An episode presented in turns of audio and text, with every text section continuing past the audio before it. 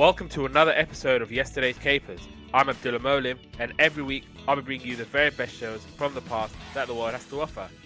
Happy Black History Month! Yes, we'll be spending the next month talking about some of the very best black TV shows and cartoons. This week, we're talking heroes and anti heroes as we look back at I Am the Greatest, The Adventures of Muhammad Ali, and The Gary Coleman Show. What you talking about, Willis? And we talk Spawn, or Todd McFarlane's Spawn. This cartoon really was something, and I, for one, can't wait to talk about it. So, let's get started. And uh, joining me as ever is uh, producer Paul, who uh, kind of uh, not break protocol, but like text me going, "Oh my god, this program was great," and I couldn't wait to start watching. Yeah, I think we found I found another one that I was like genuinely wouldn't mind watching this just as a show. Because we're watching good shows. Not often do we find one that's actually like, all right, uh, fair dues. I found a new show now. But the Gary Coleman show. I, I hope I've watched the right one. Is he guard? Is Guardian Angel in it? Right? Yeah, I sent you a link on YouTube. Yeah, no, but I, th- I mean, I, I, sent I, you a link. Don't worry. I said I would never send you the wrong link cool. All right. Okay. Good. unless unless you went off down the rabbit hole and found something else. Maybe, but I mean, I hope not. Yeah, I don't, I don't, I don't, I don't want you to be talking about different strokes or any of the other stuff that uh, Gary Coleman Yeah, yeah. was in. I, I, I sent you a link. If it was, if it was wrong, then It's a cartoon. He's a guardian angel, and his name's yes, I can't remember what his name is. Andy LeBeau. yeah. That's his name. Like I said, it's uh, Black History Month in the UK, and obviously this is for new listeners because we're we're getting new listeners all the time. And obviously, OG listeners will know by now. October in the UK is uh, Black History Month, and yeah, we'll be talking about black TV shows, black cartoons, all black everything for this uh, next month or so. So. Uh, sit back and enjoy. Before um before I start, I wanted to talk about Sarah Everard again because uh, this was the week when uh, the police officer Wayne Couzens was uh, convicted and found guilty. And he's been sent to prison for the rest of his life. Yep, he can't get out.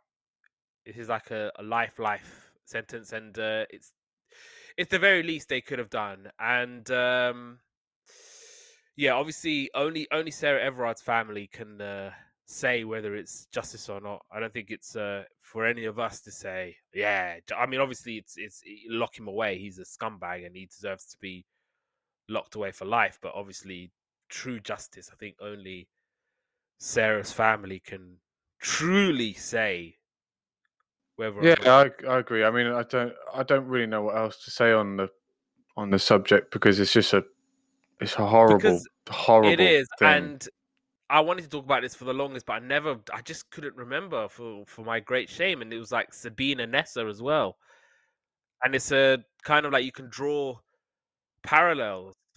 It's like for for for whatever reason, we're always say eh, like telling women, right, do this, do that, follow this, follow that, and it's still men who are doing all the killing, doing all the, the, the messing up. It's always like, oh, how do we stop women from doing this? It's like that's not even where you start. How do men? That's where you should start. And again, it was bringing up all of those questions about what we as men should do and and, and need to do. And it's and it's one of those things where you have to again because I was talking about it when we was like like sometimes I go for a run, and I, I I've kind of mentioned this before, but again for for for the sake of new listeners, sometimes when I go for a run, I'll see like a a woman jogger, and she will like nod her head at me like "What's up?" And I used to think, "What's up?" I thought okay.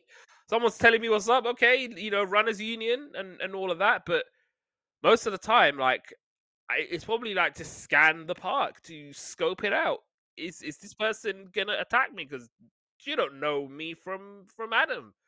Don't know who I am, what what I might do, what I might not do. So it's one of the things where I'm just gonna say hi to this person just so that he doesn't think that you know what I mean. And again, it's one of the things where if you're walking at night, cross the road. even just night at daytime, if you see a woman kind of like ahead of you, just cross the road, safe distance, and all of those things. But the thing is, is sometimes when you're trying not to act suspicious, you act more suspicious. Have you noticed? So like, No, You know- I mean, you know, if I'm crossing the road and I'm getting out someone's way, then that's fine. That's not that's not necessarily suspicious. It's just one of those things where if you if you're like kind of there on the same kind of path and and and still not adhering to it, okay, you might not be, but this is not about not all men and and all those things. It's it's it's like they're kind of like planning to stay alive from going from one place to another. but it's kind of like, you know, sadly, it's like a. like, We're at the moment. It's heightened tensions, especially at the moment, right? So I think we've got to like play it slightly differently even now. Well, of course, yeah, and then obviously you had the police coming up with all of these wild statements about what people should do. But the thing is, you've always been able to call 999 when you get arrested or there's a police officer there. Like, you've always been able to do that. That's completely within your rights to do that, to just call 99, give him the badge number and say, is this officer at this at this time and he's is he legit, right? You've always been, but that's, but what I'm You're saying is, allowed to do that, but in the moment, I'll tell you firsthand from experience when you're with police officers, you forget your own name. You forget who you are and where you are at that moment in time. Never mind your rights, never mind your laws.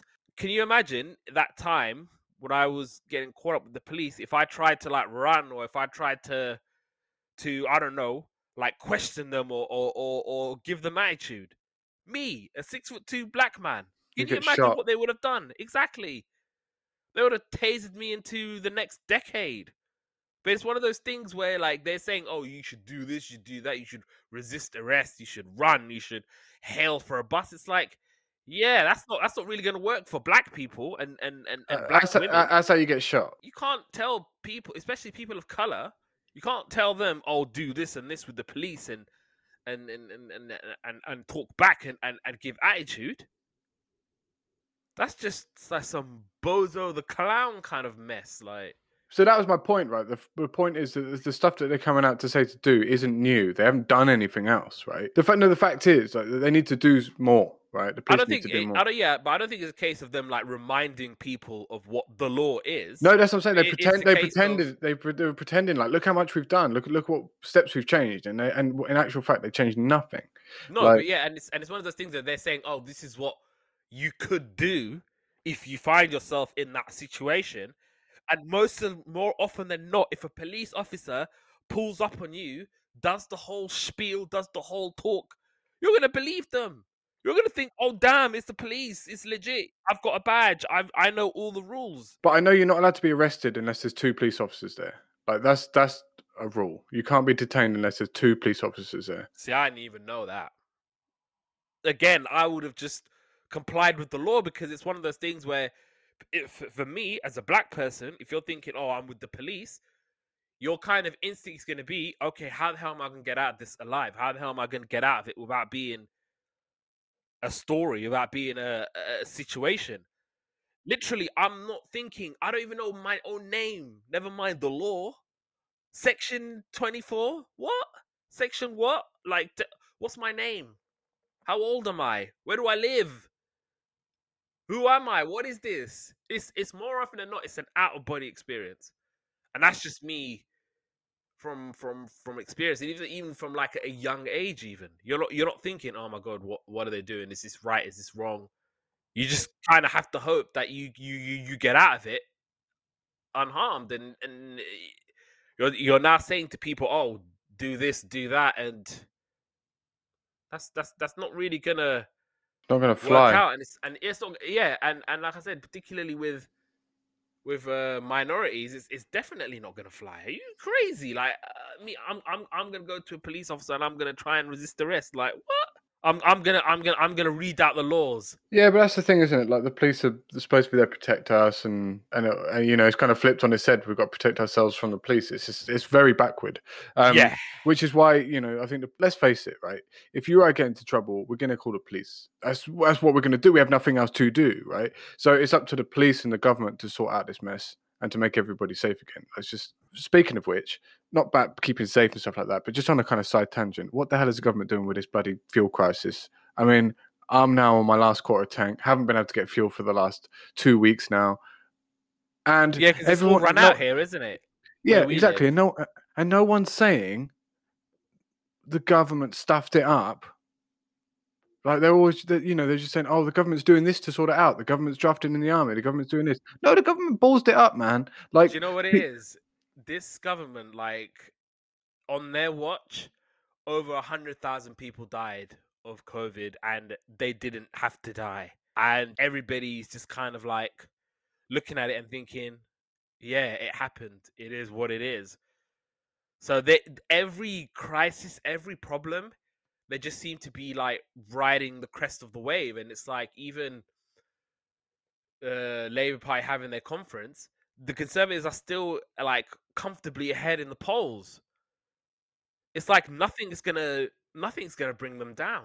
but that's what I'm saying. Like, people are stupid enough to vote for it, man. Like, it's just actually getting on my nerves now. Well, I think the media in this country were compliant to everything that's happening right now, and you, you had like a bunch of people going, "Oh well, this is gonna be the making of the UK, Brexit, Brexit, Brexit," and it's like, okay, this is it, and yeah, like we, we, we we were just kind of lulled into this government, and it's just like whatever crisis they keep on getting into, it's like nobody seems to hold them to account, and nobody can really. And yeah, like I said, you got a compliant media in this country who just sat there and allowed this to happen. So, and they'll just ride, they'll just ride this wave, and they'll keep riding the wave, and they'll just keep on doing whatever it is they're doing or whatever it is they they, they aren't doing and i mean as for me I, I i currently cannot drive or or i'm currently not taking the risk to drive not because of the petrol thing i've still got about half left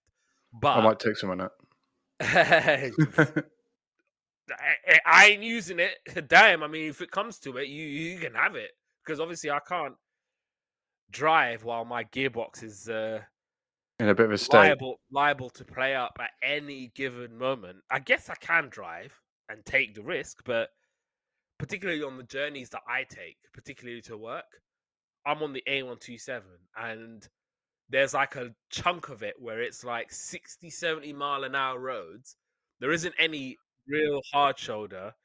You just got to go with the flow or yeah, and, and I and I yeah, I, I can't I just can't take that risk. So right, let's uh, let's let's let's let's kick off, and we're gonna start with "I Am the Greatest: The Adventures of Muhammad Ali," and this cartoon first came out in September 1977. Some of the things happening in the world. The Petrozavodsk phenomenon is observed in the Soviet Union and some northern European countries. The Atari 2600, originally known as the Atari Video Computer System, is released in North America, revolutionizing the video game industry.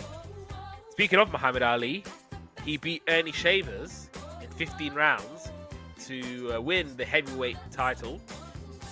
The Trial of Lee Harvey Oswald was in the cinemas, and Best of My Love by The Emotions was in the charts. It's a pretty good song, isn't it? Yeah. Right. I am the greatest. The Adventures of Muhammad Ali. So this was an animated series featuring boxer Muhammad Ali, who actually did perform his own voice. The series was broadcast on Saturday mornings and produced by Fred Calvert's independent production company, Farmhouse Films, but it was cancelled pretty quickly after low ratings. And basically, the show is Muhammad Ali going on adventures with his niece Nikki and nephew Damon. And it actually receives generally negative reviews. And yeah, in the Encyclopedia of American Animated TV Shows, David Perlmutter wrote, and I quote, Ali did him did attempt acting himself, starring in The Greatest and other film and TV projects, but he proved not to be as good at it as he was at throwing punches. That should have been assigned to the producers of the series that the project featuring him wasn't a good idea, but they ignored it. Banking on Ali's popularity with children to make the series work, it did not. This was instead perhaps the most clumsily animated written and acted series in television animated history with little of value presented. Yeah, I don't know about that. Is it, eh, maybe he didn't like the fact that he was always stopping the white guys in this program. Yeah, I mean, I can tell you where the show went wrong, but I'll I'll do that in the end. Yep. Obviously, we've got to talk about Muhammad Ali a little bit, and uh, he was involved in uh, several historic boxing matches and feuds, most notably his fights with Joe Frazier, and the the biggest the fight of the century, the Thrilla in Manila. I think that was uh, Joe Frazier, and his fight with George Foreman, known as the Rumble in the Jungle, which was watched by a record estimated television audience of 1 billion viewers worldwide, becoming the most watched live television broadcast of all time. Ali thrived in the spotlight at a time when many fighters let their managers do the talking, and he was often provocative and outlandish. He was known for trash talking and often freestyled with rhyme schemes and spoken word poetry, anticipating elements of hip hop. He was so good at that as well. And yeah, I've even written down some of my favorites. I done wrestled with an alligator. I done tussled with a whale, handcuffed lightning, thrown thunder in jail only last week. I murdered a rock, injured a stone, hospitalized a brick. I'm so mean, I make medicine sick. Yeah. so I love that. Yeah. Float like a butterfly, sting like a bee. His hands can't hit what his eyes can't see. Now you see me, now you don't. George thinks he will, but I know he won't.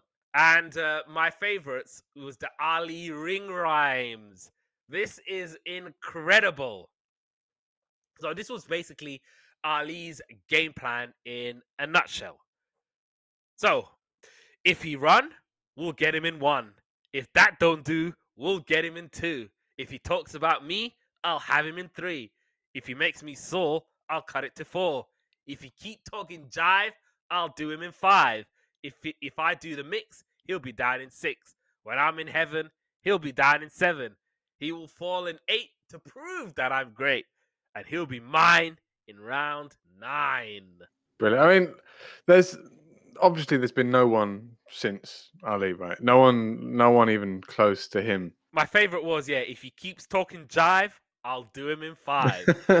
Most definitely my favorite, and uh, yeah, God, I, I think I even had the tapes of Thrilla in Manila and Rumble in the Jungle, and I used to watch that with my dad when we was uh, kids. Cause I'm sure my dad had the tapes of it. Yeah, I think I just I've just caught them over the years at some point. Obviously, countless documentaries and I think there was a recent one where Ali kept going on a talk show, a particular American talk show. It's not it's not um Parky and it's not um Frost. It was basically another guy, and uh, yeah, he will always go. And basically, they did a documentary just on that, just on the interaction that Ali had with this guy. I remember watching it. I think uh, a few months back. It's really, really good. Like I'm gonna try and look look it up and uh, go out to find it. I think, man, the, the I don't know if it was Thrilla in Manila, the Joe Frazier fight, where I think they Sonny Liston. No, no, Sonny Liston was the Miami one, wasn't it? Yeah, but I'm I'm talking about uh, the one. He, there was a fight we had with Joe Frazier, and the ref just stopped it. I think they like towards the end, the ref just literally stopped the fight because they literally beat the seven bells out of each other. well, seven bells, fifteen bells, whatever you want to call it. Like I think the the ramifications of that fight, I think it kind of had it on both of them really. Like they were not the same. Wasn't this like the fifteen rounders as well, or something? Yeah. It wasn't, you know, yeah. it wasn't like the twelve rounds we got today. It was like, but like, yeah, they those two genuinely didn't like each other, and they genuinely. I think this was one of the few boxing matches where I thought, yeah, these two are going to try and kill each other. Because obviously you'll have the whole build up of a fight. Oh, I'm gonna get you, sucker, and I'm gonna do this, sucker, and at the end of twelve rounds, they're all hugging and you know they're, they're, they're best mates. But I think with this fight and these two, like they tried to maim and and and and and, really really like hurt each other, and and and, and it was stopped because the referee was like, "I'm not gonna let this happen. You're go- you're gonna kill each other." I don't know who was worse for where It didn't really matter who was worse for where but uh, but yeah, that was that that that fight that those two had. I'm not sure if it was Thrilla Manila. I'm not sure if it was another fight, but yeah, those two. And then obviously the the the the, Ali rope dope, the classic rope dope in the George Foreman. Rumble in the Jungle, Yeah. and yeah, that was a, a, a, a tactical masterclass from. I mean, uh, like Rocky Ali. films are made out of that, right? well, yeah. Well, speaking of Rocky films, they're all on Amazon, by the way. Oh, really? Yes, they are on Amazon Prime Video. I'm not sure how long for. Might have to give them a watch. Then. they'll knowing them, they'll probably cut it down next week. Yeah, I, I watched like the first three already. So I saw it and I was like, oh, Rocky, don't mind if I do. Rocky Four is definitely one of the most, one of the best ones. I think it's the best out of the, out of the Yeah, I mean. Rocky Five was atrocious, but um, Well, by his own admission, it was. That's why he did Rocky Balboa. And uh, I'm glad you enjoyed the video I sent you of Muhammad Ali taking down those two white women. oh, I thought it was only I thought it was only one white woman. To be fair, The second one, which was like, um, I don't know. It's like, well, well, yeah, you don't know. Well, I know. I don't Like, just Sit your ass, sit your ass down, Karen. whilst we're on Black History Month, obviously, this is one of the most unhealthy attitudes as well, where white people genuinely feel like they're in any way comparable to black people. When you walk into a building, your white skin and your and your appearance is instantly uh, more privileged, and I think that's what people don't understand. I'm a white guy. I don't get it. How can I get it? You know, I don't live this every day. I can only live this vicariously, but I'm certainly more aware now than I ever was. You need to kind of understand that you don't know. You don't even know. You have no idea. And you you don't have the right to then say people that you're not privileged. Like you don't you don't have that right. I'm sorry. It's just Yeah, and, and then she was like, "Oh, oh, well, um, I mean, me, it's like, yeah, you can do all of this, and you're from England, whereas me, a black man, I live in this country, I can't do a fraction of the things you can do." but it's just what we were talking about earlier, right? I don't have the experience with the police that you do. I haven't been stopped and searched. I've been stopped whilst I was on the road, asking what I'm doing at four o'clock in the morning on the lockdown. But that's it. They're like, "Oh, you're going to work. All right, I'll see you later." I don't have that experience with the police. I don't have any negative experiences with the police. Right? I've never been arrested. Thank God. Me neither, by the way. So uh, I'll get that out there. Just because I've had encounters with police, don't mean I've been arrested. So don't don't get any twisted ideas, listeners. All right, I mean, you just had the classic black, black, black, black. I'm six foot black. White, pri- white privilege is a thing, and I think white people need to recognize that. Yeah, it's like don't don't compare yourself to no black man. Cause you know, I don't like how you talk. It's like yeah, because you don't like how I talk. 'cause you don't like how I, I really like what he said though. Like I'm I'm here being proud, trying to teach my people to be proud and this and that and the other. I really like that. Please put that on your oh, if you haven't already, put it on the yesterday's capers thing because I think that's definitely one to watch. absolutely and yeah, just the, the the Karen at the end trying to chime in. I don't know Oh, I about don't, that. I don't know. Yeah, we that you don't know. I know. But it- sit down, man. It was basically like sit down. You- Yeah. Just sit- just Even just even the guy with the mic just took it away. It was like yeah. yeah, that was just move like a, on, move on. Who's who's got a better question? I don't know about that isn't a legit comeback in an argument. Absolutely not. And uh, you know, even all the interviews he did with Parky, they're all really good. I have watched a couple actually, just recently because I think he's um They're all on YouTube pretty much.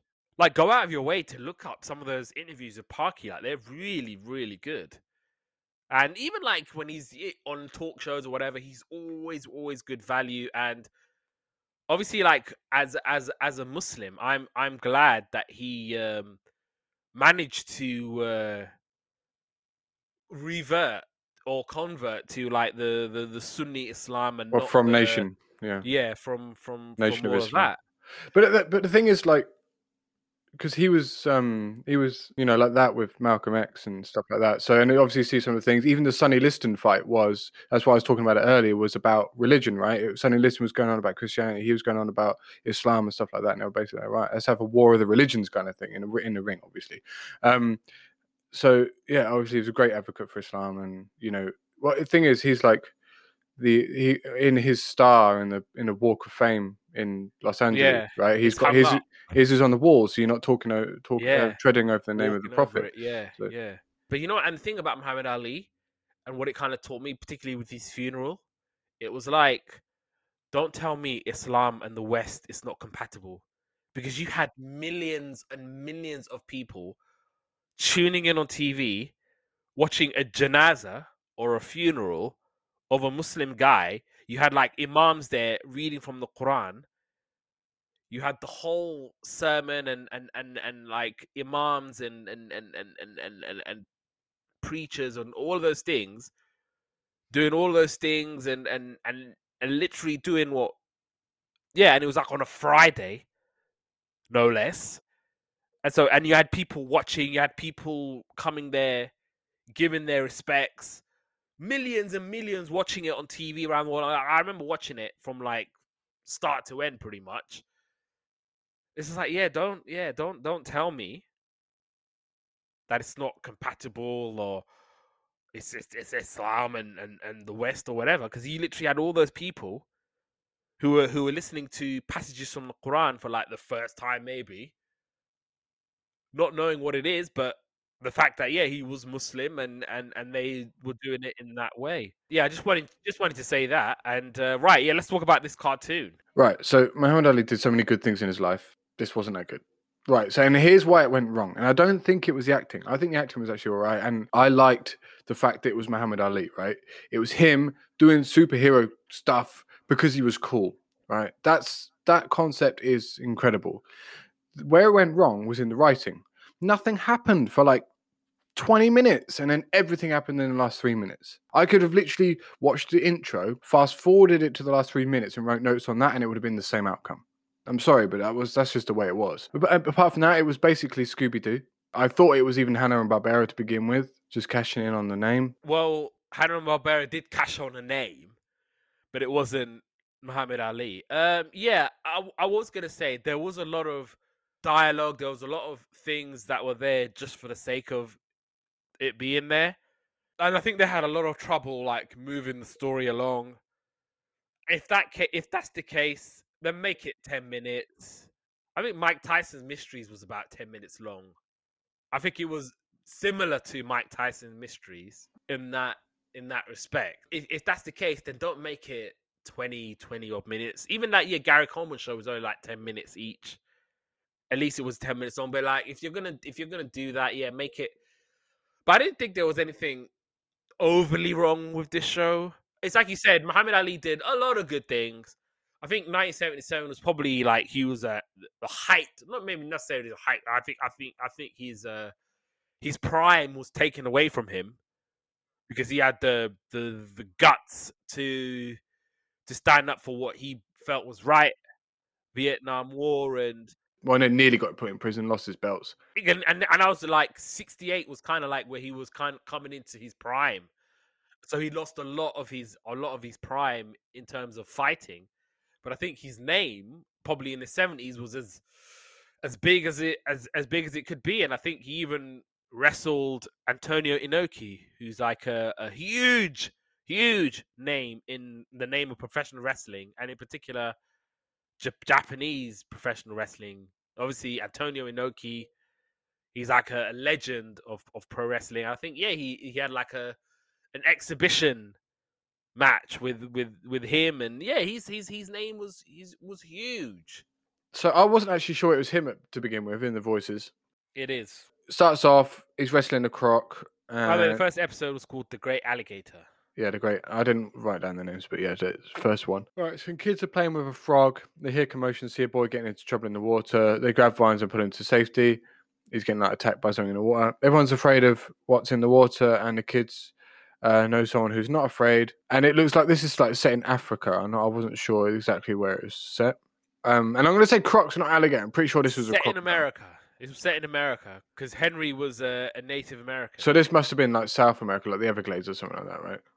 Probably somewhere, somewhere in in the in the United States. Somewhere. somewhere in the US where there was alligators, then not crocodiles. So they go and see Uncle Ali. He's on the phone telling how he handcuffed Lightning through Thunder in jail.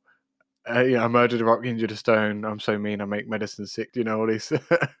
uh, so I, I, really enjoyed those. Um, so they go see alligator. It's getting dark. Uh, show Ali the swamp. They want him to catch it, but he's got to fight in Miami. And I think this was the Battle of the Religions one. They go to the village, and people leaving because the alligator made waves and they broke the houses. So he doesn't. So he says, "Don't go. Ali is here." white guys come and um, survey something. Ali asks what, Um, Ali and their nephews are waiting at the village at night time. So this is where it gets a bit boring in the middle, to be fair. So there's waves in the middle of the night. The alligator is here. Everyone battens down the hatches. Ali goes and has a little talk, and then after a little literal chat, it's quiet. Um, a few minutes or hours later, another racket. They try and go figure out where it lives. So they kind of go all the way to where it lives and then come back. And there's some weird brute guys following them in the in the in the undergrowth. Um, and then there's they're camping at night time. By the morning, they go searching again. They go back to where the alligator go back to where they were, and the alligator comes back. Ali is back to wrestle the croc, and then another one comes as he's fighting it, and then the alligator was a white guy's robot, and they were just trying to like get everyone away. The brute guy just wants his autograph. He was just a red herring, and at the end, Ali gives advice about staying healthy. Uh, and then episode four, which was one in a, this was definitely set in Africa. Oh, I watched that one too. Uh, do you want to do it then? And that was the only was other one I watched. Ali's African Adventure. Yeah. Do you want to watch it? I, I, that's the last one I watched. Yeah, because obviously I wrote yeah the uh, uh, for the first episode. Yeah, I, I, wrote yeah Ali did his medicine stick. He did the whole um yeah uh, the the, the ring thing as well. As like, oh yeah, if he give me jive, I'll take him in five. Yeah, yeah, yeah. He gets in the mix, I'll get him in six. I love it so much.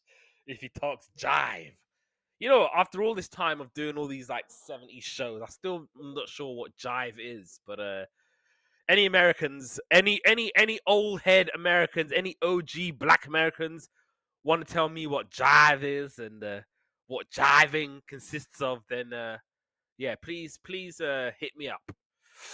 Um yeah, yeah, because obviously the, the, the Native American land, the surveyors are basically wanting the land for themselves, I'm guessing, and that's why they were trying to scare people away with this uh, alligator.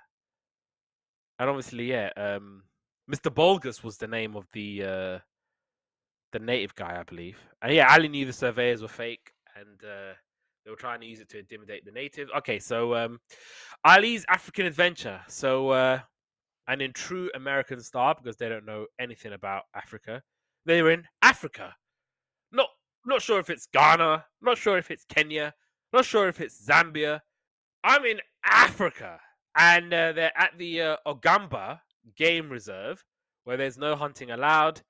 They're with someone. They're with Keo, so they're with. They're traveling with Keo, who looks after the preserve. They get uh, attacked by a, a rhino, and uh, Keo gets knocked unconscious. They have to try and find the nearest tribes people. Everyone in the village knows who Muhammad Ali is and the chief is welcoming Ali to the village. They're after a doctor who can cure Keo, but he has concussion and should be okay. And obviously Ali's like, I definitely don't want a rematch with the Rhino. Frankie's looking around thinking that there's something not right and looking for Ali. And basically they're they're with the chief and he's talking about how they need to hunt for a panther who's killing livestock. The panther jumps out of nowhere but someone called Dobie kills the panther and claims the the, the, the, the booty or whatever it is he claims. Ali gets suspicious about Dobie and he's trying to wonder why the panther had to be killed.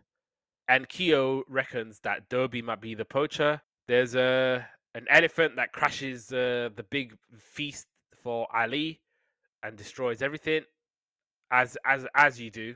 An elephant, you just come and crash the party. There's a black mamba snake that's about to attack, but Ali saves the day. And the chief is declaring that the elephant should be killed. And Ali rides the elephant and tries to get it out of harm's way. And I think it's discovered that Dobie was the one who um, is the one who, who who killed, and he's been disgraced and banished from the village. It's the same thing, right? It's just had loads of filler, all the action at the end. Yeah, uh, this episode I thought would have would have um because it was, it was one that kind of piqued my interest when I saw Ali's African Adventure. But I, I, I dozed off on this one. I'm not even going to lie. And the finale was Terror in the Deep. Like typical cartoon finales, it's set underwater. For some strange reason. Yeah, I don't know why that's the thing. Like so many finales we've watched, it's always underwater. Or in space or something like that. Something. Yes, in space. right. Ali and kids are on an expedition under the sea. They're uh, extracting vital substances and they're going off the coast of Orpheus Island as there could be a sea monster.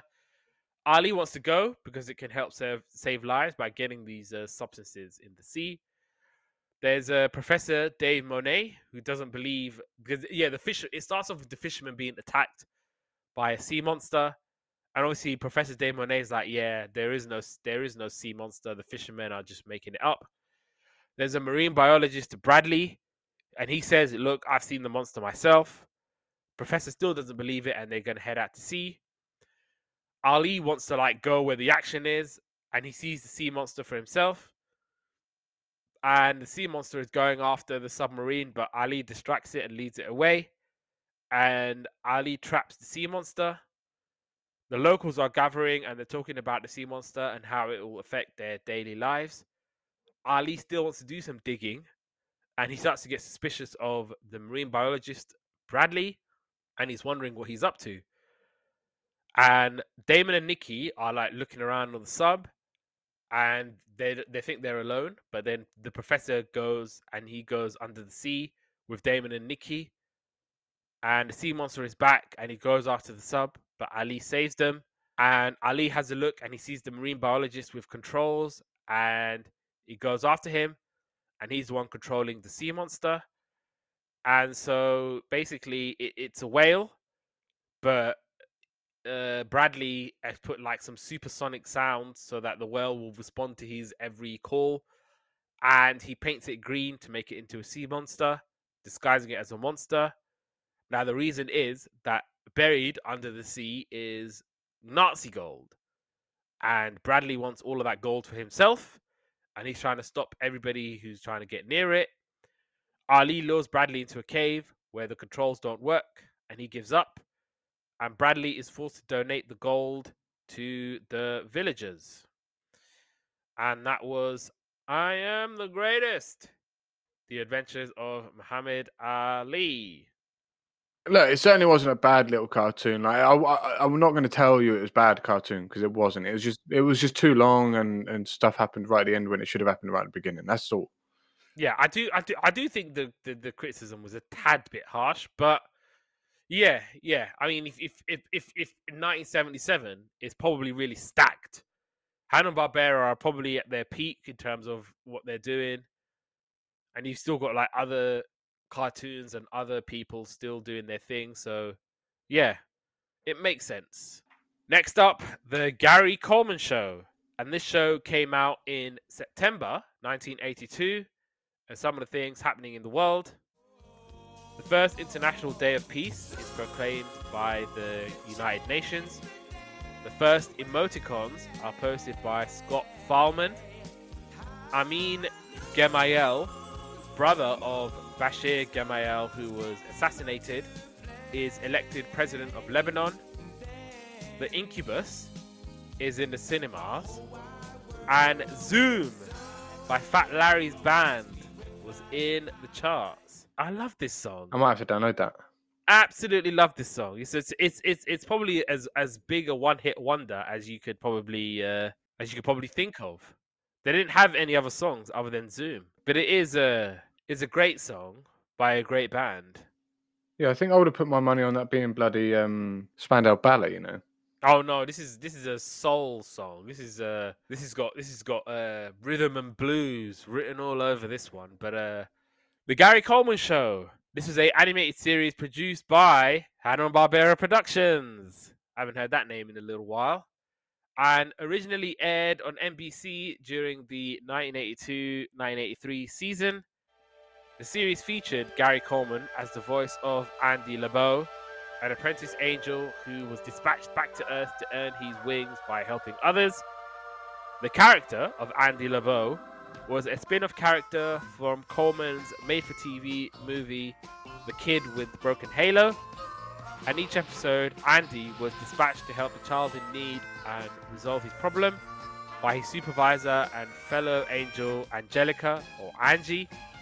The antagonist in each episode was Hornswoggle, who tried to make Andy's mission more difficult, usually by getting him to make the wrong choice or by otherwise complicating the mission and it was up to Andy to correct whatever mistake he made and foil Hornswoggle's plans. A little bit about uh, Gary Coleman. He was an actor and comedian, and he was uh, one of the highest paid child actors in the late 1970s and early 80s, and he was rated first on the list of VH1 100 Greatest Kid Stars. He received several accolades throughout his career, including two Young Artist Awards and four People's Choice Awards. Coleman was best known for his role as Arnold Jackson in the sitcom Diff'rent Strokes and also voiced Kevin in the animated show Waynehead. He made his film debut on The Right Track in 1981. His other films include the comedies Jimmy the Kid and The Kid with the Broken Halo, as I mentioned, both released in 1982. The cult film Dirty Work, and appearing in the satirical comedy film An American Carol, and in independ- an independent film Midgets versus Mascots. That's what the name of the film is. All right, don't come at me. He also starred in the video games The Curse of Monkey Island and cult game Postal 2.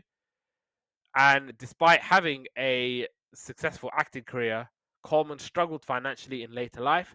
And in 1989, he successfully sued his parents and business advisor over misappropriation of his assets, only to declare bankruptcy a, a decade later. And in 2010, Gary Coleman died due to uh, epidural hematoma. Coleman is frequently listed as one of the most influential child actors in the world. He was rated first on a list of VH1 100 Greatest Kid Stars on TV and was noted by MTV for having an undeniable impact on pop culture. Mike Hogan from Vanity Fair wrote on his career, saying, He was unquestionably a superstar, overshadowing them with his radiant charisma and boundless energy. But the kidney condition that enabled him, even as a teen, to play the world's most precocious little brother on TV complicated his life in ways most of us will never understand. And Randy Kester, who was Coleman's attorney, told the Dallas News in 2010 the world is going to be a little less happy without Gary. For being a small guy, he has such a big impact on the world. So, the Gary Coleman Show. I mean, they everyone uses that whole such a big heart for a small person or whatever it is. And I don't like that. Um, this I dubbed this the um, it has absolutely nothing to do with Gary Coleman show because it doesn't. It has absolutely nothing to do with him. It could have been talking about Willis. but it could have been anyone else. It didn't. He wasn't even playing himself. No, but I think it was based on a film that he was in. Yeah, it's no, it does that doesn't cut it. I'm afraid. Uh, this definitely is the absolutely nothing to do with Gary Coleman. Could have been anyone else show. I'm going to add more bits as we go I along. don't. I don't understand. It's got nothing to do. with So you're saying that he didn't feature much in the episode? No, I'm not saying that. I'm just saying it could have been anybody else. It could have been anyone, But I think anything. it Any... comes from his film. He starred as the angel in a film that I just mentioned, The Broken Halo. And yeah, it was Andy LeBeau. And so it was just a cartoon version of it, I guess. So it should have been called the Andy LeBeau show then. What I'm saying is Gary Coleman. It wasn't anything to do with Gary Coleman. Like, He's in it. And he's and he's voicing it. No? yeah, what I'm saying, yeah, but that's fine. That's fine. But it, so you what- think it should be called the Andy LeBeau show or Broken Halo cartoon? any one of those two would have been better. That's all I'm saying. Uh, When, when an actor voices someone, it's not called that person's show, is it?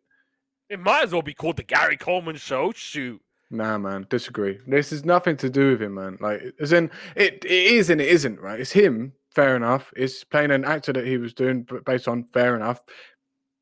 Man, a Gary Coleman show, man. Like, you know, if you was watching, um, Maybe it was a way to kind of get people to watch it. I don't know, the Lewis Ham- people the Lewis Hamilton show, and it's just like nothing to do with him. Or... No, but if he's in it though, But he wasn't in it though, was he? He wasn't. Gary Coleman wasn't in the show. yeah, he was. It was him. Is he's doing the voice? Yeah, but he's he's eh, what I'm saying is he was acting so. If you were saying I don't know James Bond for example, and you were like you you would never say that's James Bond. You'd always say that's Daniel Craig or Pierce Brosnan, Roger Moore, whoever it is, right? You're not there playing the characters, but you're just saying, oh, that's them. But I think they did that just to get people to watch it. I don't think people are going to watch the Andy LeBeau show, but they might watch the Gary Coleman show. They might not even watch the Broken Halo, the animated series, but they might watch the Gary Coleman show. So I, I, I do think Hanna and Barbera, like I said, they wanted to kind of make the most of his name. In '82, Gary Coleman was probably at the height of his uh, powers, and it was a way for Hanna Barbera to say, "Hey, let's make a cartoon, and based on your film, And instead of calling it the Broken Halo, the animated series of Andy LeBeau, we'll call it the Gary Coleman Show. I think it's a, a smart way of getting people to watch the show. Whether it's right or wrong, I don't know, but it makes sense to me. And what are they going to do? They're going to get Hoyt Curtin, Hanna and Barbera's go-to guy for theme songs, and he's going to come up with and he's going to cook something up for this show. I'm pretty sure it was him. Yeah, I mean, if that's how you feel, I mean, you're wrong, but I mean, no, what I'm saying is like, it, yeah, Hanna Barbera use him as cash cow, right? That's it. That's the only thing. But but but that, that yeah, I don't think I'm hiding that intention. No, I mean, I just I I didn't see the what. If I want to watch something about Gary Coleman, I want to watch something about Gary Coleman. I, I, I felt shortchanged, is all, which is not uh, no pun intended there. Just Come on, really? I That joke, short chain. Come on, yeah, that was that. you could have said anything else. Come on, yeah, come lit- on. literally no pun intended there. anyway, so on to what's what was the baddie's name? Never wrote it down because it was Hornswaggle. Hornswaggle. Yes, Hornswaggle. He was a hybrid between Dick Dastardly and Gargamel. Tell me I'm wrong. Ok- Okay, damn. I'm not saying it's a bad thing. I'm just saying. Okay, yeah, but this, that's the thing is, it's Hanna and Barbera. They thought, how can we make money? How can we make this thing to be a success? I'm not sure if if if it worked because it didn't last very long, and it was only about a certain amount of episodes. Was about I think maybe yeah six well six times two because obviously it was it was te- 10 minute episodes. Yeah, I, I I like that because I've got a way of just watching one t- one 20 minute one. Well, yeah, it's, it's it's one of those things where they they did that, and I think Hanna Barbera like looked to Gary Coleman. Look, look at our track record. We we can make cartoons work. We can make it a success. Instead of call, I'm I'm sure the idea probably would have been to call it Broken Halo cartoon or call it the LeBeau cartoon. But obviously, those names won't won't if if it's a kid on Saturday morning. And you got to remember as well, like Gary Coleman, white people love Gary Coleman. White people love Gary Coleman. So if they see a cartoon where it says the Gary Coleman show, then you can think, ah, gee, Willikers, I, I would love to watch the Gary Coleman show. Uh, but yeah, black people, we, we, we'll, we'll watch it, we'll support it. But like, yeah, white people, if they see the Gary Coleman show on their TV guide, they're going to tune in and they're going to watch. That's what it is. But right, let's talk about this uh, show. So you can talk about your first two then. Fouled up fossil, Dick Dastardly and Gargamel. Uh, so he's an angel. Uh, he's a guardian angel, and no one's allowed to know he's a guardian angel. Gary's doing homework on levitation. He lands in Oakville, calling him LeBeau. So I was just trying to figure that out. The boat races with Baddie. Teacher Angie comes. She, he says he is levitating. Then Spence is going down the mountain. The brakes are gone. Earth One calls him Andy. Uh, so I didn't realize the Andy LeBeau thing. I didn't understand that. Spence and the girl ask and LeBeau and ask if they can help the arch- archaeologists in town. Tina, the girl, finds a cave. LeBeau doesn't want to. He turns away, but gets told off by the teacher angel because he's supposed to be protecting them. Baddie comes in the cave and he disappears. Then uh, LeBeau puts a halo on and helps Tina and Spence because they nearly die like 100 times. Um, they all find the cave drawings and tools. Then Hornswoggle blocks the cave entrance. They use the caveman tools. They get out, and Angie makes him do lines. Going, going, gone. LeBeau is chilling, and Angie comes. And if he wants to keep his wings, he has to keep busy protecting Oakville. Someone stuck on a ladder. It's Bartholomew. LeBeau makes a chair cushion is blown. He goes, "Oh, that was lucky the chair was there." Um, so it's like a thankless task. So rule 332A: A guardian angel is not allowed to reveal his identity. Bartholomew loves Lydia. Lydia thinks Andy's weird. He bumps into Chris, the girl. He think he helps Chris take stuff to auction. Drops weights down the hill and hits the bad guy, but it goes kind of through him. Then he has to kind of stop them going crazy. Uh, Angie see, can't see Hornswoggle. Then he has to go and stop the weights. Manages to, but it bends his halo. The auctioneer is Hornswoggle. Baddie makes it thunder.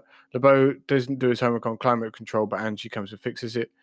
Auction is doing well, but LeBeau throws his halo and the baddie catches it. Now everyone has to bid it, but everyone everyone's bidding it up. Um, Angie appears, tells him off, takes him back. The end. That was the nothing to do with Gary Coleman show. I watched uh, an episode called Andy Sings the Blues. And He gets summoned by Angie, and he's getting told off for recklessly wasting halos, and he has to go back to work.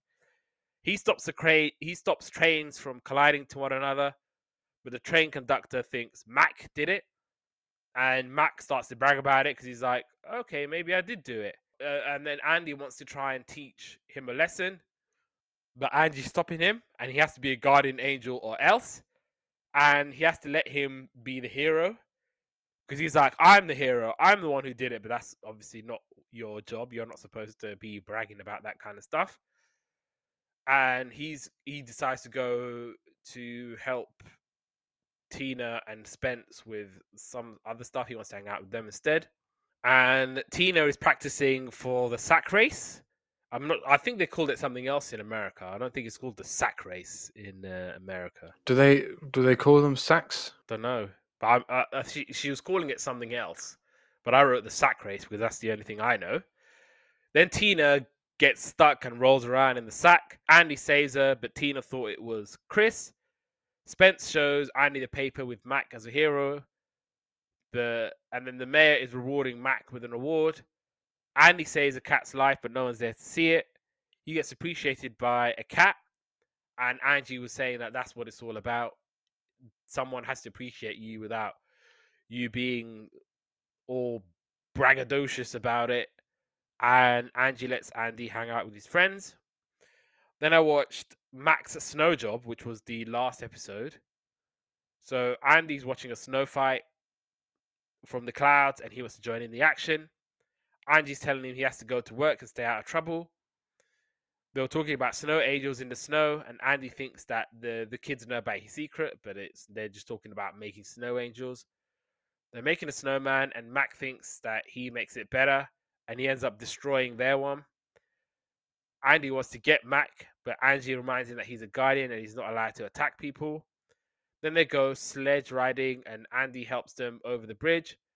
And Andy nearly says, because they go, "Oh my god, we're really glad that someone that there's a, a a bridge," and then he's about to say, "You're welcome," and then she like puts a scarf in his mouth, like you can't be telling people secrets. They're basically playing. Yeah, so Mac then tricks them by saying that there's an avalanche, but then he pelts them with snow. Chris is trying to teach Andy how to do a figure eight on the ice, but Mac tricks them again, and the snowball knocks off the halo. Mac then falls into the ice and he's shouting for help, but then boy who cries wolf and all of that. No one believes him. But Angie says that he that uh, that uh, Andy has to help because that's what you do. Andy finds his halo, but it's frozen. But Angie tells him that you have to try and use you have to try and help him without your halo. So he uses his scarf to save Mac. And yeah, that's how that episode ended. And that was the Gary Coleman show. Last but not least, Todd McFarlane's Spawn. So this show came out in May 1997. Some of the things happening in the world. The Labour Party of the United Kingdom returns to power for the first time in 18 years, with Tony Blair becoming Prime Minister in a landslide majority in the 1997 general election. Katrina and the Waves win the Eurovision Song Contest for the United Kingdom with their song Love Shine a Light. Katrina and the Waves. Why do I know that band so well? Bum, bum, bum. Did a Macmillan Cancer video when- when I was at co- college, and this was their. Um, it was called the Sunshine Walk, and obviously this was the soundtrack. So Yes, I remember this Eurovision Song Contest when they won. This is when people liked us, and Uh, I mean, I never watched the Eurovision Song Contest. I think it's the most trashy thing ever. I think you either and watch it. that's why, and that's why I love watching it because it's so trashy. Yeah, that's, I think you either love that sort of thing or you don't. I mean, there's always been people at school and and at work and stuff like that. They'll always watch it, and I've just never ever seen It's it. It's crazy, right? Because like UK flops. I think I think I think the last I think uh, the last time we did it, we got zero points. I think your man got zero points, but it's the most watched in if you go to all the European countries who watch Eurovision, more people watch it in the UK than probably the whole of Europe combined. No, because it's like nobody's gonna vote for us, even if we put our best people on there. But then what they what I don't like about what I don't like is that they they sneak in these random ass people that I never heard of, And then when it comes to Eurovision, they're singing the most naff song you could possibly think of. And they're not even singing well most of the time. But yeah, it's um yeah, but Eurovision is it's one of those things where it because of all of those things that you just said, it's trashy, it's rubbish. Eh, that's what makes it so good. It's like you get the most weirdest people in Europe just come out, and you realize as well one thing. One little game I like to play in Eurovision is black people live there. So there's black people in Latvia, there's black people in Estonia, there's black people in Luxembourg, there's black people in Malta. It's my favorite game. I'm like, damn, there's black people there. The first genetically modified three parent baby is born. The Lost World, Jurassic Park, was in the cinemas. And I Want to Be the Only One by Eternal and BeBe Winans was number one in the charts. What a tune. To Eternal. They are the soundtrack of uh, yesterday's Capers Women's History Month. Right. Todd McFarlane's Spawn, also known as Spawn, the animated series, or simply Spawn, is a adult animated superhero TV series. The series centers around the story of former Marine Force Recon Lieutenant Colonel Al Simmons, who worked as a government assassin in covert black ops. He was betrayed and killed by a man whom he believed to be his close friend. The man later to be revealed as Chapel, and burned him alive with a flamethrower during the mission. Upon his death, Simmons vowed revenge on Chapel and hoped that he would one day return to his beloved wife, Wanda. Because of his life as an assassin, Simmons' soul goes to hell, and in order to accomplish his vow, he makes a pact with the devil Malebolgia, who was the overlord on the eighth plane of hell. The pact was a simple one.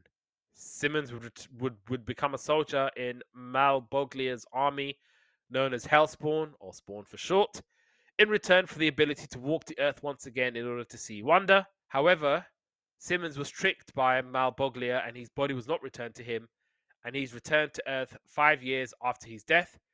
He has been given a different body, which was a festering, pugnantly cadaverous, maggot ridden, walking corpse that had a massive living red cape attached to it and because of his new body had been rotten for some time and was in an advanced state of decay, his face had become heavily malformed to the point that he barely appeared human, which led to Simmons donning a mask in order to cover his grotesque appearance.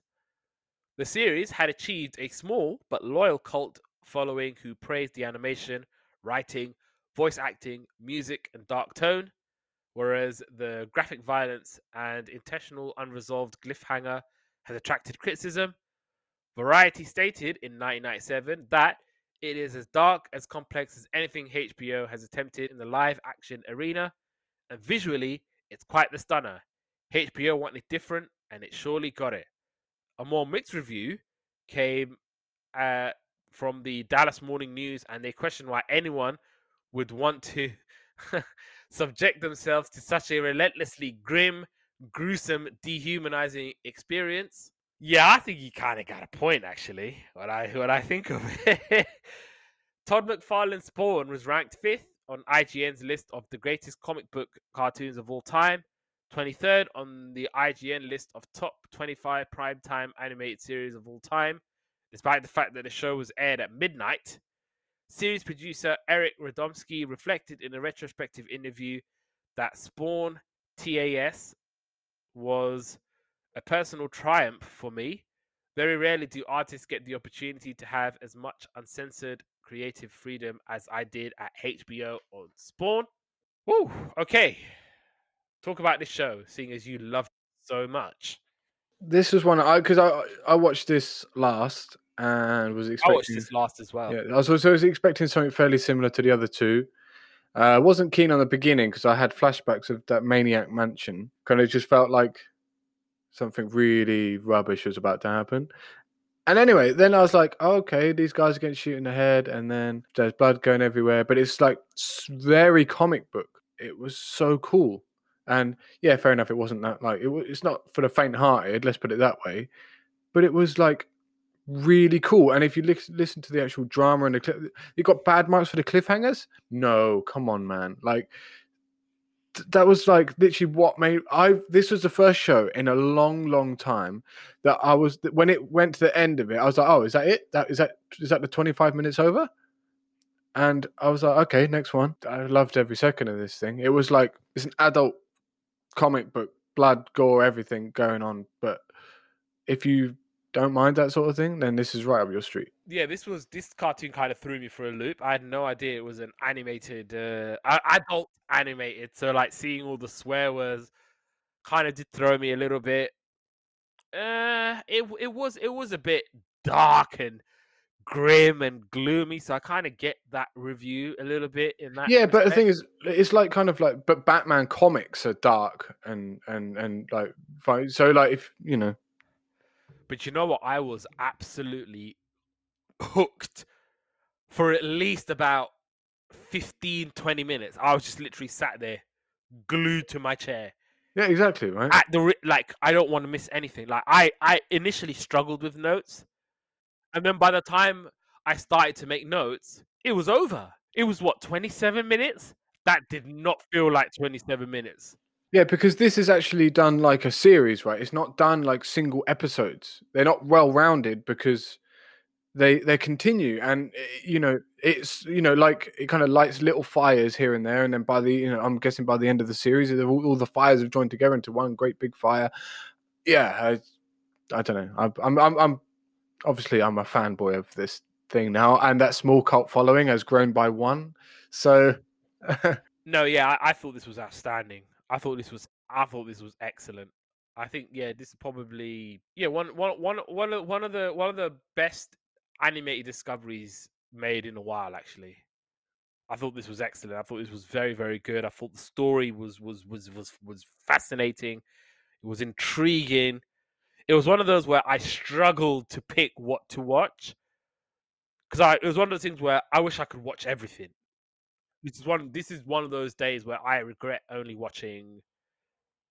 How much did I get around to watching in the end? I think only three. So I only I regret watching just three. I mean, Right, I'll probably go back and watch these now. Yeah, do you want to talk about Burning Visions? Yeah, and the first so the first two episodes of mine, obviously. Oh, I've- okay. First two episodes. Go Yeah, for it. You know what I'm like with the. So I like. I do like a good sequential viewing. Basically, yeah. My first note was like scary one, and then so 400 years have passed, and it's time for a new warrior to emerge from the darkness. This is like the first kind of bit you get, um, and the battlefield has changed, but the prize is the same. It's the human soul. Two journalists are walking through an alley. Mr. Stevens comes. He's scared. He gets shot. Like this is like in the first couple of minutes. Both reporters get shot, one in the leg, and he says, Who else knows? And he's like, No one. Oh, and a man comes in and he pours fuel on him, and a shadowy creature comes and lays out the baddies, and then says, So the baddie says, What the hell are you? And then he gets like absolutely destroyed. The last reporter guy, and who's got like fuel all over him, and he's like, and he's really scared, and he tries to shoot the guy, shoot the, the creature. The spark ignites from the bullet and then sets him on fire, so he's died as well so the creature has someone who keeps him in check. This is this weird clown thing, and then he calls uh, the clown thing. Is that called, Violator? is that the clown thing, the fat I clown? I think so. Yeah, I didn't write his name down, but it's like it's kind of a weird thing going on here. And then he calls him. This is where you learn he called it like kind of the Hellspawn. He calls him the Hellspawn. So Spawn, you later uh, learn is called Al Simmons. Uh, you can't remember what he just he can't remember what he just did, and even though he just destroyed those people, uh, he's a guy that seems to have. Uh, and he used to be a normal person. Two two guys come in and see if it's okay. The man comes and says, "You don't remember, but it doesn't matter." This is like the old wise guy. The man comes in and says, "You don't doesn't matter what you didn't remember it's what you learn now that's important.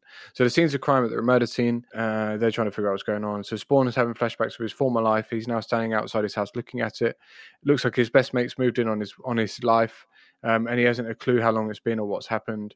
Um, he's the new recruit of hell minder comes in and winds him up and says you've been gone five years. He used to slaughter people uh, he used to slaughter people for a living. So he goes to his grave he digs it up and he has a flashback and he sees his wedding uh, he made a deal with uh, the devil. What you said is Mal Bolga, something like that. Um, uh, cut a deal for his soul if he sees Wanda. Now he's now he's a ranking officer officer in the Hellspawn. Tony, is calling him. Who's one of the bad, like chief bad guys, like a general bad guy. We'll call him. Uh, he's calling a man, telling him what happened in the alley. Is Wynn this guy is the like the chief bad guy, and Tony tells him about the dead journalist, and he looks. And he looks. He's to look about the who's the assassin. He needs. Uh, Tony needs to find out who the assassin was. So Wynn's talking to some like official senator guy, and he's someone who is being covered for is a child killer. So the police pull over someone. It's Officer Hector from Internal Affairs, and um, the police are annoyed because they're skimming off the top. So Hellspawn comes and smashes them all up, and he advises officer to retire. The game has begun again. A new warrior takes center stage. Right. So episode two had these kids playing down a thing. I would put 100 pounds on the table right now. That's Phil and Lil from Rugrats. Hell has many demons in training. Billy Kincaid is the ice cream man, and he takes one of the kids pretty gruesome here, to be honest. Spawn's wearing his wedding ring. He sees someone throw out the kid's teddy bear. The man's talking in to Spawn in the alley, and it's Teddy and also probably the body of this little girl, which is quite brutal. Um, Spawn says all he needs is Wanda, but he can't have her. The man says, We don't look or smell nice, but we're good people. How long can they hold on to their humanity? Uh, the man's talking to the rest of the alleyway folk, and they're not ha- basically they're saying we don't want this guy in our alleyway, the sport, the Hellspawn guy. So the man, so the man that's spoken in the in, at the beginning of this episode is the only guy that's on his side. Then these men come to threaten the alleyway guys. They kill a couple of them. They're Tony's boys, and then Spawn comes to smash them all up, and now everyone likes him, obviously because they saved his life. Tony calls someone and says, "I don't want my mark." Says, "I want my marker." Basically, wants his uh, guy to come and help him.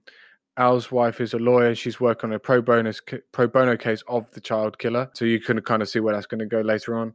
Uh, you don't get there in this episode, but uh, Wynn or the Wynn, guys, is, is get the senator, uh, and he wants to put him in the White House. He's holding the keys to the skeletons in the senator's closet. Macmillan is the senator. Billy, the child killer, is the senator's son. So the guy at the beginning who stole the kid is the senator's son. Police know what the journalist know that the journalists that were killed at the beginning of episode one were onto something big. Um, a mercenary killer who looks like who looks kind of this brutal guy is working for Tony. He's like a cyborg thing. Um, weird sidekick for Spawn is talking, um, and then he kill, just randomly kills this kitten. Um, the weird psychic turns into a massive demon, and they communicate through tele- telepathy. He shoots him, and now the training begins. He's uh, and so the the the weird guy is a native of hell. Uh, there's rules to follow, and he says, get with the effing program.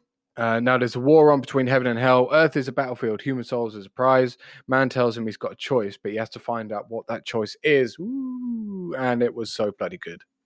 Yeah, obviously this is one of those programs where you have to follow it and you have to kind of stay with the story. So yeah, upon his return to life, he's seeking out Wanda, who had apparently got over the grief of having lost Al and married another man and it happens to be Al's best friend Terry. Yeah, so a, a little bit of what happens up until I watched the next episode. So yeah, he seeks out Wanda, his wife, and she got over the grief of having lost Al and married another man, Terry Fitzgerald, who was Al's best friend, and they have a daughter together, Cyan. Terry is a respectable man and he works as an analyst for a man named Jason Wynn. Wynn is a power broker in the CIA and secretly a black market arms dealer, among other things. And Jason Wynn is revealed to be the man responsible for the death of Al Simmons due to a disagreement that the two had between each other concerning their work. Jason's action would also prove to be dangerous to the lives of Terry, Wanda, and their daughter Cyan. Realizing that he's no longer the man in Wanda's life, Al swears to protect her and her new family. The series then, yeah, so is Spawn is nesting in dark alleyways, killing any who invade his newfound territory, rejecting these actions as unworthy of Spawn's time and power. Malebolgia then dispatches another of his minions, yeah, the demonic creature known as Violator, and he tries to persuade Spawn to commit acts of violence and savagery in the name of hell. Spawn is struggling to fight the lure of evil as well as seeking to escape being hunted by not only the forces of hell, but the assailants from heaven, who have a need to destroy the Hellspawns in order to cripple the forces of hell so that they do not gain an edge in the escalating war between the two spiritual hosts. And as the war intensifies, the line between the forces of good and evil become increasingly blurry. Spawn finds help along the way, in the form of a disheveled old man named Cogliostro, who was once a Hellspawn that overcame the demonic powers resting within, amongst a number of other characters. Spawn learns how to shapeshift, and he appears as Terry, and he impregnates Wanda, and it is revealed that there is a prophecy that the child of a Hellspawn will will, will play a deciding factor in Armageddon, and maybe the real reason why Spawn was allowed to return to Earth.